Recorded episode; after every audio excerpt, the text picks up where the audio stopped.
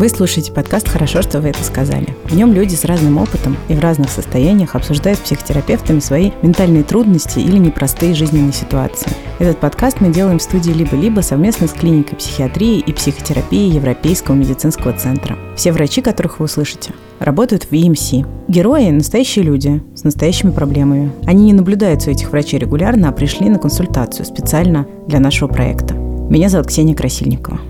Я не могу уйти из дома, не пробежавши всю квартиру в определенном порядке. Героиня этого эпизода – Ася. Ей 33 года, у нее есть муж и двое маленьких детей. Много бытовых и материнских дел, и мало возможности высыпаться и отдыхать. А еще она уже много лет живет в ситуации, когда ее жизни мешают навязчивые действия, мысли и ритуалы, которые трудно контролировать. Ася давно предполагает у себя обсессивно-компульсивное расстройство, сокращенно ОКР. ОКР отъедает большие куски от жизни и рано или поздно может привести к развитию просто депрессии за счет того, что очень страдает взаимоотношения с другими. С Асей говорит Эмма Гасарян, психотерапевт и психиатр Европейского медицинского центра. Эмма специализируется на лечении пациентов с тревожными и депрессивными расстройствами. Ася, расскажите, пожалуйста, что вас беспокоит на настоящий момент? Я подозреваю у себя и, ну, можно сказать, сама себе диагностировала в течение жизни mm-hmm. и опыта обсессивно-компульсивное расстройство. Mm-hmm. Я считаю, что это расстройство, оно очень сильно повлияло на мою жизнь, фактически не давая жить ни мне, ни моему близкому окружению. Mm-hmm. Сейчас интенсивность чуть спала, но все равно оно присутствует в моей жизни. Mm-hmm. И, естественно, я опасаюсь возвращения сильной интенсивности и того, что, ну, в принципе, моя жизнь пройдет мимо меня в бесконечных ритуалах, повторениях. Я хочу, чтобы моя жизнь состояла из каких-то других вещей, из наслаждения, ну, просто жизни. Жизни. То есть я правильно понимаю, что ваша задача сегодняшняя сегодняшнюю нашу встречу, это с одной стороны, чтобы УКР, который вы у себя диагностировали, мы еще немножко с вами поговорим, насколько это УКР или нет, потому что самодиагностика не всегда бывает верной, но э, чтобы вот та проблема, которая есть, она, а, не вернулась к той острой форме, в которой она была раньше, и в целом не занимала вот этого центрального места в вашей жизни, не мешала вам жить. Да. Хорошо. Скажите, пожалуйста, что вы называете ОКР, какие проявления? У меня есть, так скажем, список, который я подготовила из тех вещей, которые очень для меня важны и которые, как я считаю, являются проявлениями ОКР. Первое – это симметрия. То есть мне важно, чтобы все было симметрично. Это касается и окружающей обстановки, и действий. Ну, просто из э, последнего примера мы с э, сыном ходили в театр, угу. и в какой-то момент актеры встали не очень симметрично по сцене. И я очень быстро себя ловлю на том, что я уже не слежу за сюжетом, а смотрю на то, как стоят актеры. Что вы испытываете, когда вы видите несимметрично стоящие предметы или несимметрично стоящих людей? Что вы чувствуете? Ну, некий дискомфорт и небольшое недовольство. Я не скажу, что это а у меня... какого рода дискомфорт? Вот как это можно назвать? Это тревога. Ну вот если возвращаться, к примеру, с театром, то есть это не так для меня важно. И поэтому здесь, ну, я просто на этом акцентирую, и мне это не очень нравится. Раздражение скорее. Ну, какое-то, да, такое.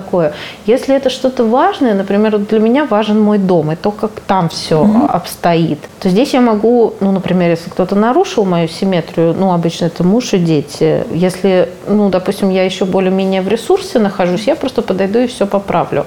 А если я это делаю еще раз, еще раз, еще раз, я начинаю испытывать раздражение, агрессию по отношению mm-hmm. к тому человеку, который мне нарушил, нарушил симметрию. Еще важный пункт в моей жизни, так скажем, это цифра и счет. Для меня там важна либо один, либо кратно трем, либо три. В общем, если я уже что-то повторила, то я повторю это до, до трех. До трех. А о чем идет речь? Ну, например, я чищу зубы.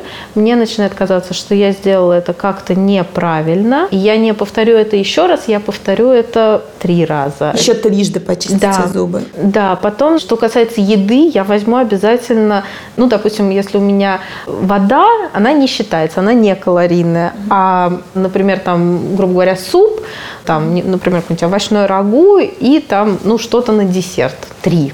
То есть, или если я беру четыре, то я должна взять еще, еще. До шести. До шести, да. То есть, ну, вот как бы Ага, по а если вы этого не делаете? Я просто не могу не сделать Что так. будет, если вы не сделаете? Что вы будете чувствовать, если, допустим, я вам предложу две конфеты?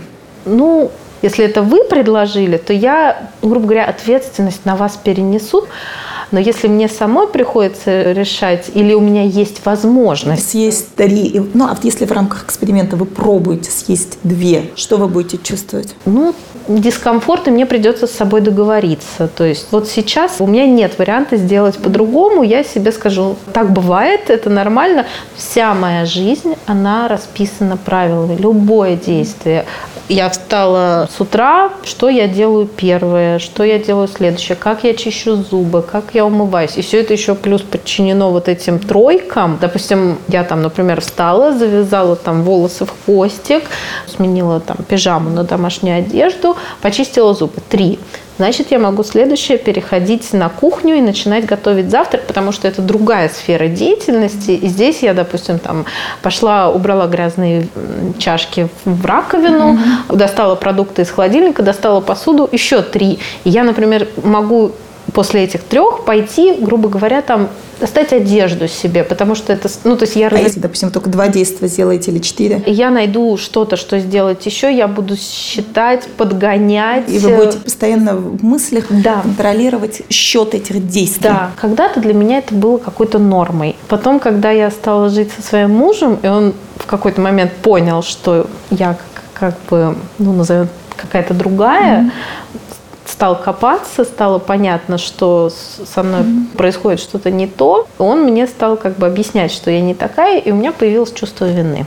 И я очень долгие годы испытывала чувство вины. М, Ну, как тяжело. Я, я чистила зубы, на зло повторяла, ну, как бы все равно это все делала, но при этом еще и испытывала чувство вины. что вы это делаете. Да. Но все-таки, когда вы сомневаетесь, то вы сделали или не то, да, очень часто люди испытывают в этот момент тревогу. У них появляется мысль, та ли это паста, Да, та ли это да, последовательность, тревогу. И что вы делаете? Я все смываю, беру заново пасту Ага, и уже поняла. повторяю до трех. А, еще вот что я делаю. Я, например, начинаю себя ругать за то, что я не проконтролировала. Что не были внимательны Да, достаточно вот, в этот ты момент. невнимательно, ты опять невнимательно, ты неправильно взяла, из-за этого ты делаешь все дольше. Ну, сродни чувству вины опять какому-то, да, только уже Но некая идея, что нужно быть очень сосредоточенной в Да. момент этих действий, чтобы делать их правильно.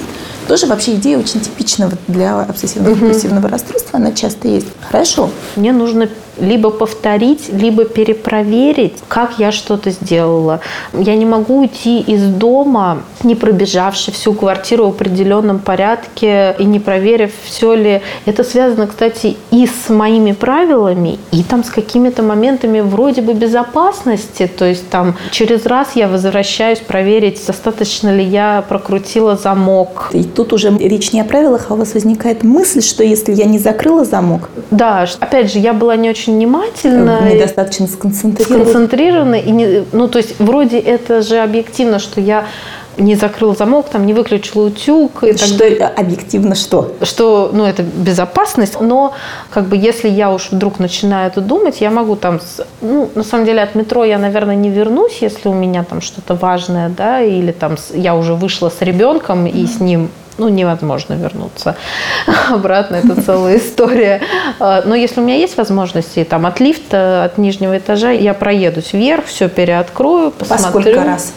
Здесь одного достаточно. Одна вы будете проговаривать про себя закрыто, выключено, Я просто буду более внимательна. сосредотачиваться. Да, постараюсь. То есть мне достаточно вот этой проверки, я успокоюсь, пойду. Но если я не проверю, а, меня это может так потикивать. А что будете испытывать? Тревогу. Тревогу. И какие будут картины, образы? Э, Ну, в том числе даже, допустим, что там утюг э, про- прожигает там что-нибудь, хотя я знаю, что он отключится, но мне это будет очень не нравиться. Расскажите, пожалуйста, в какой момент это достигло апогеи, как это влияло на вашу жизнь? А, Скажем так, с самый-самый сложный период в моей жизни начался, когда я переехала жить к мужу. Угу. Ну, вдвоем это было не так заметно, какой-то период незначительный. Мы жили вдвоем, хотя он первый, кто обратил внимание на то, что ну, что-то происходит. Потому что мои родители, они мне потакали, это раз, а два у них у самих все непросто. Как он понял, что что-то не то? В какой-то момент я собралась в ванну, и он мне приносит чистое полотенце, протягивает его, и вот, ну, как бы я его не успеваю взять, оно падает на пол. На пол в комнате, где есть ковер, и он его поднимает и протягивает мне снова. И он говорит, я увидел в твоих глазах что-то такое, что я понял, что я сделал что-то не то. И это был первый звоночек вот для него а потом, ну, как бы все только развивалось, развивалось, а у меня параллельно развивалось большое ухудшение, потому что я оказалась в чужой для себя квартире. Угу. Первое время еще, когда мы были вдвоем, я пыталась как бы, ну, это мне еще хоть как-то удавалось подстроить. Под свои правила. Под свои правила, да, там все расставить, там на той же кухне, в ванной, перемыть. А потом так сложились обстоятельства жизненные, что нам пришлось в этой же квартире, ну, его родители просто вернулись за границей и стали жить с нами. И вот это было очень мощное. То есть в какой-то момент все достигло того, что я все обходила в этой квартире. Я приходила там с утра и раскладывала все на кухне, тут же приходила его мама, это же ее кухня mm-hmm. изначально, и она просто, она даже не замечала этого, она просто все быстренько там, как ей нужно, а это же куча моих усилий, и, в общем... Ну, что вы чувствовали, когда это происходило? Агрессию, гнев, несчастье, ощущение дискомфорта постоянное меня преследовало. И, естественно, это отражалось на наших отношениях, потому что тогда еще ни я, ни он не понимали, что происходит. Просто, что я постоянно нахожусь в плохом настроении, там периодически периодически срываюсь в жуткую истерику. У меня есть вот эти избегания, так скажем. Mm-hmm. Вот мне не нравится грязное белье, дотрагиваться ага. до него. То есть даже, вот, допустим, есть бак с грязным бельем, если я пройду и, ну, ногой, например, mm-hmm. дотронусь, мне будет прямо, я буду это ощущать. Что вы сделаете?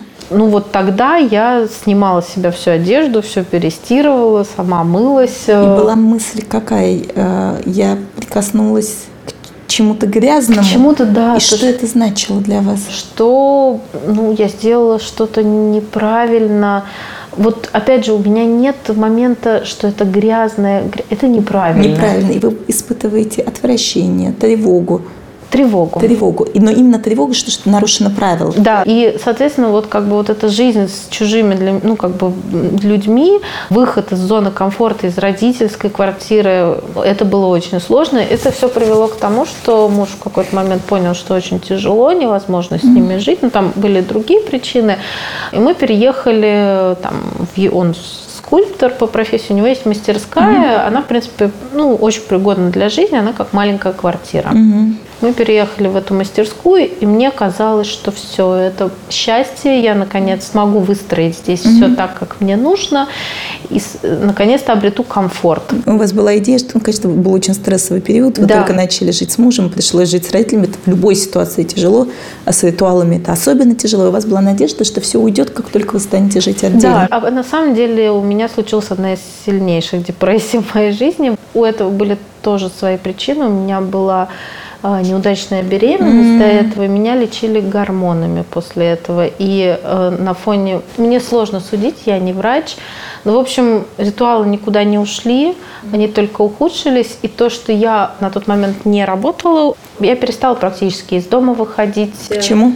Во-первых, у меня была депрессия самая настоящая, то есть я, мне было сложно вставать с утра, общаться с людьми, э, я не испытывала положительных эмоций, и плюс к этому я еще обустраивала это пространство, подчиняла его своим правилам, и так и не смогла этого сделать, потому что муж-то оставался на месте, и он не желал следовать моим правилам, ему очень мешало то, что я рядом, то есть это приводило к многочисленным ссорам. Даже мы фактически ну, в какой-то момент чуть не расстались из-за этого, потому что он испытывал жуткую фрустрацию все это наблюдая. И ну, плохо ему было со мной, mm-hmm. в общем. И опять же, тогда мы еще до конца не понимали. Что есть, произошло. Да, то есть для себя и для него я была каким-то плохим человеком, который портит жизнь. Мне было важно, что я порчу жизнь ему и себе тоже в том числе. Это отражалось на моем общении с окружающими, там, с моими родителями, которые не понимали, то есть они мне уже начинали винить, там, а почему ты ничего не делаешь, почему Ну, ты... То есть вы вообще попали в такую ситуацию, когда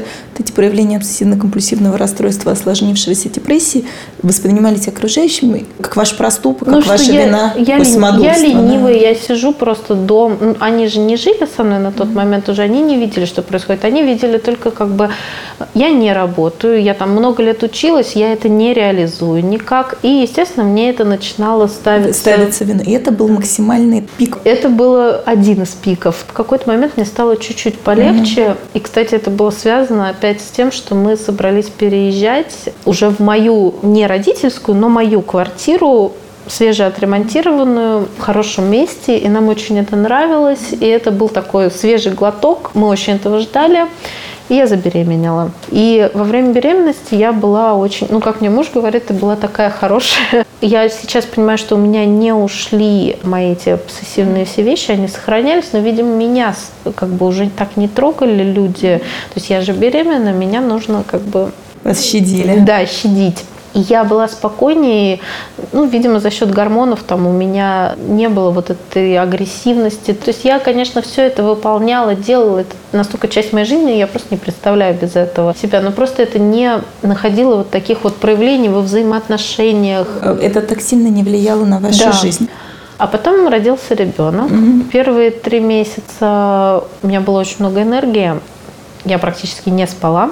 Ну, там, по 4 часа. И даже когда мне говорили, ляг, поспи, я не спала. И потом все закончилось еще более сильной депрессией, чем у меня была до беременности, с суицидальными мыслями, с непониманием, как жить дальше. Связано это было в том числе с тем, что, имея ребенка, я искренне полагала, что я буду продолжать все свои правила соблюдать. А это было уже невозможно абсолютно. Мужу пришлось бросить все свои занятия, связанные с работой, и сидеть с нами в течение года, потому что я не могла оставаться одна с ребенком. То есть он сидел с ребенком, а я обеспечивала всю бытовую часть, выполняя свои ритуалы. Я ну, вжилась в ситуацию материнства, как при, привыкла просто к, к мысли о том, что я мама, что у меня уже больше моя жизнь не принадлежит только мне. Для этого потребовалось очень длительное время в моем случае. И я стала ограничивать, что ли, ритуалы, я стала их уменьшать. Они никуда не делись. То есть я подстроилась под ситуацию. Такая ваша история, это очень сложная, с большим количеством тяжелых очень моментов и удивительным собственным открытием того, что с вами происходит. По поводу диагноза УКР. Да, Я с вами согласна, у вас есть, безусловно, проявление УКР, но я бы здесь говорила о нескольких проблемах. То есть есть обсессивно-компульсивное расстройство, и чаще всего обсессивно-компульсивное расстройство – это навязчивые мысли – и затем выраженная тревога или отвращение, связанное с этими мыслями, и ритуал, некий компульсия, которая совершается, а для того, чтобы вот это содержание навязчивой мысли не стало реальностью, например, если мысль «я загрязнилась», чтобы не загрязниться, и для того, чтобы снизить уровень тревоги. И чем больше мы совершаем этих ритуалов, тем чаще появляются навязчивые мысли. Это обсессивно-компульсивное расстройство типично. И обсессивные мысли, навязчивые мысли, они бывают очень разные.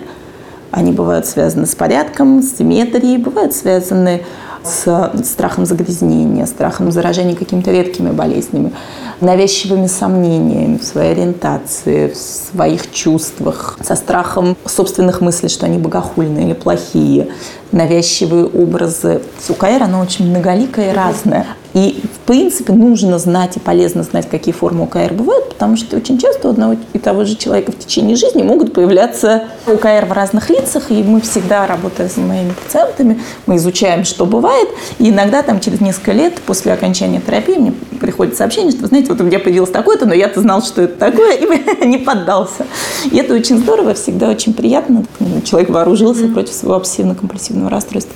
Это УКР. Но э, УКР крайне часто сочетается с депрессиями. Это очень хорошо видно на вашем примере, потому что УКР он отъедает большие куски от жизни и рано или поздно может привести к развитию просто депрессии за счет того, что очень страдает взаимоотношения с другими. Он съедает очень много времени и не оставляет времени на что-то другое.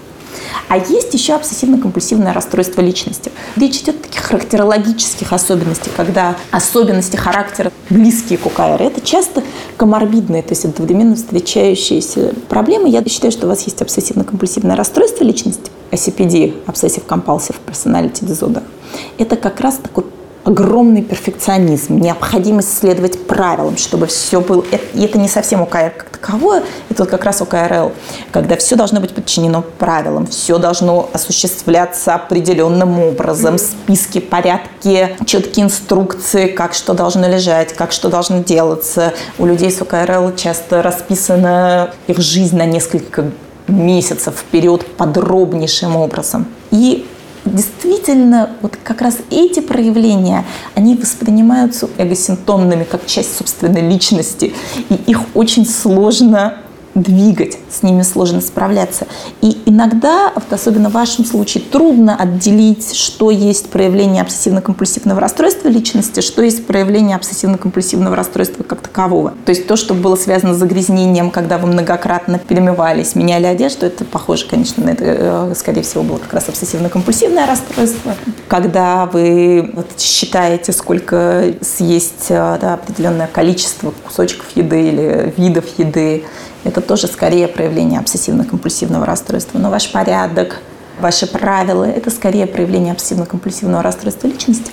Эти различия для чего нам нужны? В какой-то степени с ОКР как таковым легче справиться, с чем ОКРЛ. Но это очень взаимосвязанные вещи. Одно проистекает из другого.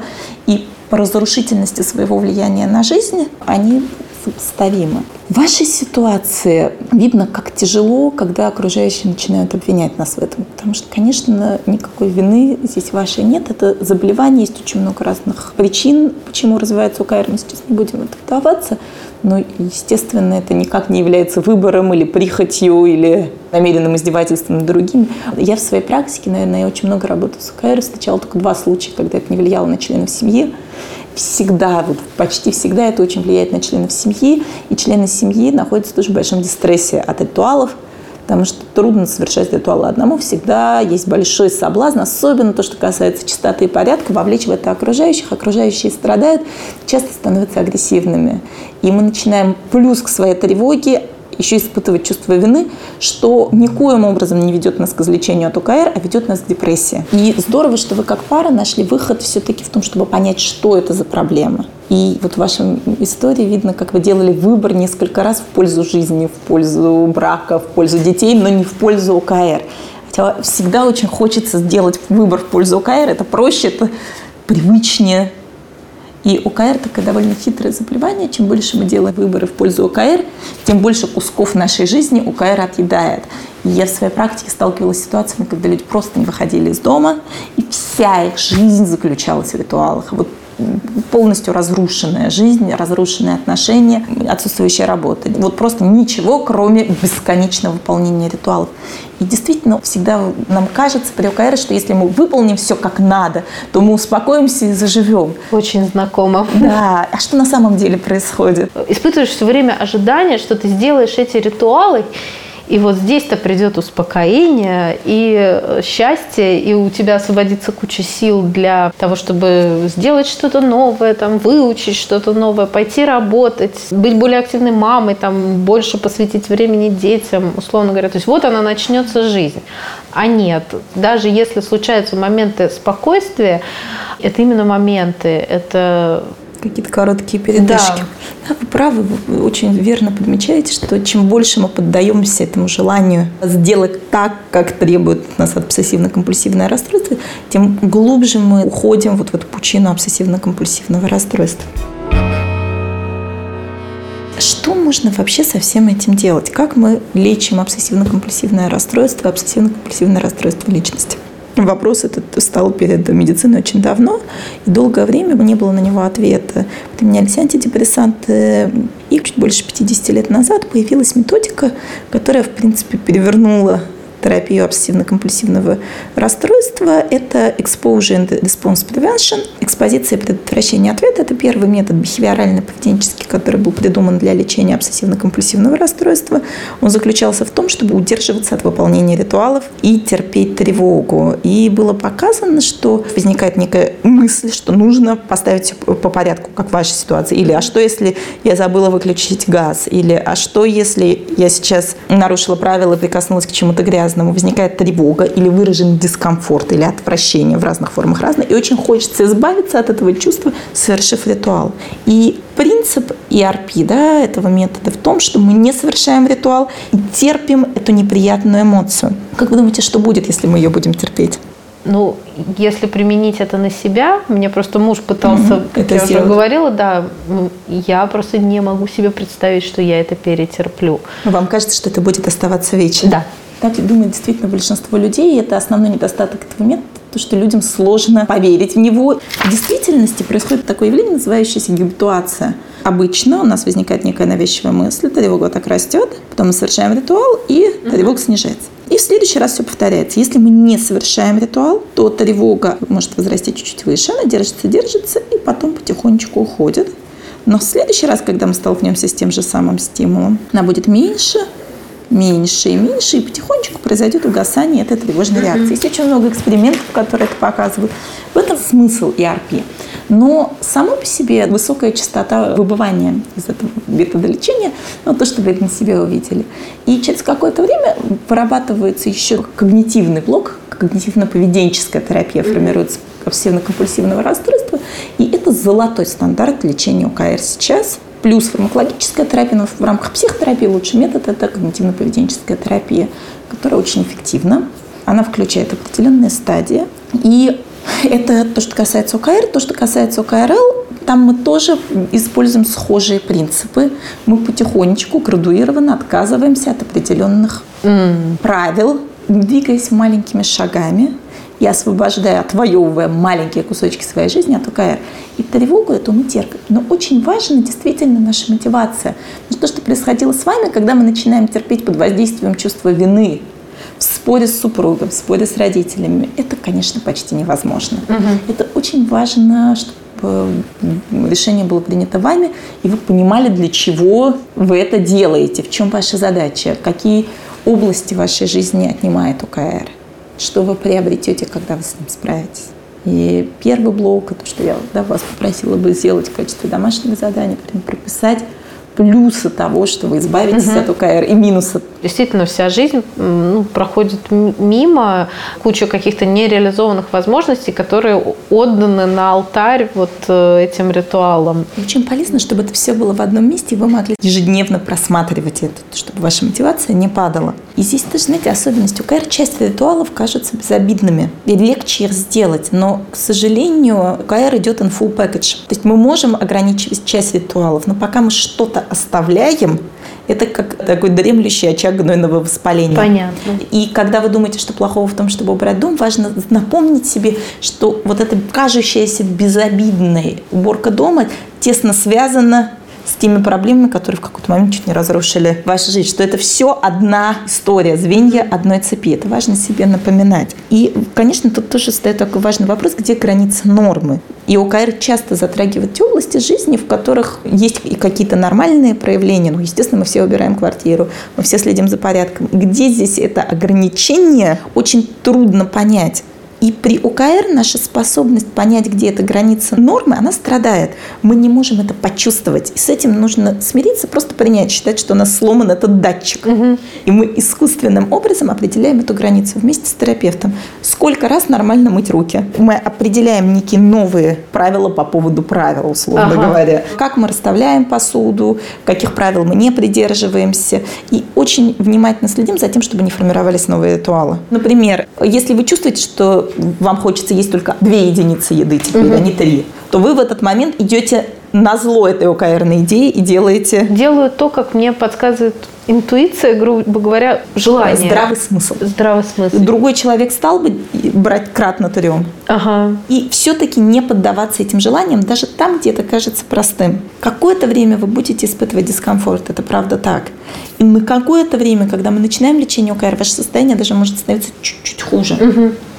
Но это такая инвестиция в будущее маленькими кусочками. Ни в коем случае мы не делаем все сразу. Мы выстраиваем иерархию навязчивости и потихонечку двигаемся от того, что для вас проще, до того, что для вас сложнее. Иерархия. Это очень интересно, что да, действительно, начать с чего-то Малого. Да. Есть такое понятие в психологии вообще зона ближайшего развития. То, что нам сложно сделать, но то, что мы можем сделать угу. сейчас. Это очень важная для меня информация, потому что действительно распределить и понять, что действительно я могу попробовать хотя бы от чего-то начать. Вы начинаете сначала с мотивации, и мотивацию вы пересматриваете каждый день. Это супер важно, угу. потому что лечение ОКР, оно не очень приятное, оно требует преодоления себя. Это похоже на тренировки физические. Да, вот это я как раз читала, что это именно как физическая культура, то, что это нужно каждый день, действительно как упражнение, как угу. некий гигиена своего, своего ума. Да. И вот вы начинаете, например, первая неделя, вы вводите правила, которые вы придерживаетесь эту неделю. Например, я больше не считаю количество еды. Это одно правило. И вы придерживаетесь первую неделю только его. Угу. Когда у вас возникает эта тревога, вы поддерживаете себя, проявляете к себе максимальное сочувствие, ни в коем случае не ругаете себя. Это трудно. Вы поддерживаете себя так, как поддерживали бы близкого, проходящего через сложные времена. И очень важно, чтобы близкие ваши тоже понимали, что это большое испытание, и вас не нужно ругать, вас нужно поддерживать. Вторую неделю вы добавляете второе правило. Например, не считаю еду, не считаю действия угу. или нарушаю этот порядок. Третью неделю это уже три правила. И так потихонечку вы угу. добавляете. Обязательно будут откаты. Тогда вы возвращаетесь к той точке, с которой откатились, угу. и опять возвращаетесь. Это одна часть, связанная с правилами. И другая часть, уже то, что касается страха загрязнения, мы применяем очень много экспозиций, когда мы намеренно соприкасаемся с грязными предметами, например, с корзиной грязного белья, и не моемся, и терпим. Это трудно. Это желательно делать совместно с терапевтом. Это mm-hmm. довольно трудно сделать самостоятельно, но это возможно. И здесь главное выждать. На самом деле вот этот порыв совершить ритуал, он ограничен во времени. И со временем он тоже уходит. Угу. Важно это переждать. Пока для меня это именно будет эксперимент. Эксперимент. Вообще, вы знаете, такой подход экспериментальный, он очень помогает и позволяет нам двигаться вперед и справляться с УКР. Угу. Спасибо. В принципе, я могу сказать, что мне очень полезной оказалась сейчас информация о том, что есть разделение на обсессивно-компульсивное расстройство и обсессивно-компульсивное расстройство личности. Угу. Я очень поверхностно про это слышала, и это добавило мне понимание себя самой. Я еще буду этот вопрос изучать более плотно, так как я анализировала ситуацию, я не пробовала упражнений, но я обязательно обязательно буду пытаться. Для меня важной оказалась информация о иерархии. Я действительно выстрою иерархию и попробую от чего-то отказаться для начала. С моей стороны, вот что я думаю, здесь важно обладать информацией угу. и важно быть очень последовательным, как в любом обучении, приобретении новых навыков ежедневно, не давая себе передышек, каникул. Это всегда большой откат назад. Кстати, очень тоже мне важны и очень открывают глаза вот ваши такие простые слова, как обучение. То, что это не какая-то гора, на которую мне нужно забраться. Что такое обучение? Обучение – это часть нашей жизни. Ничего в этом такого нет. Моя жизнь, вот в ней присутствует такой аспект. И мне нужно научиться этот аспект преодолевать. Через несколько недель после записи подкаста я спросила у Аси, что изменилось в ее жизни. Она рассказала, что это был важный опыт для нового уровня принятия себя. Специалист подтвердил, что она не самодур и не ленивая, а у нее конкретный медицинский диагноз. Ася пытается самостоятельно работать по материалам, которые ей дала Эмма. Невероятных успехов, по ее признанию, нет. Но она считает, что готовит почву для будущей работы со специалистом. И в любом случае те знания, которые у нее теперь есть об обсессивно-компульсивном расстройстве, позволяют ей отсекать самые неприятные проявления болезни. А это очень облегчает жизнь. Это был подкаст «Хорошо, что вы это сказали». Я Ксения Красильникова. Мы сделали этот выпуск в студии «Либо-либо» вместе с продюсером Ликой Кремер и звукорежиссером Эльдаром Фатаховым. Музыку к подкасту написал Алексей Зеленский, а обложку нарисовала Анастасия Самохина – если вы хотите услышать новые психотерапевтические сессии, подписывайтесь на нас в Apple подкастах, Google подкастах, Кастбоксе, Spotify, Яндекс.Музыке и в сообществе Европейского медицинского центра ВКонтакте. Через неделю новый герой и новая история. Пока!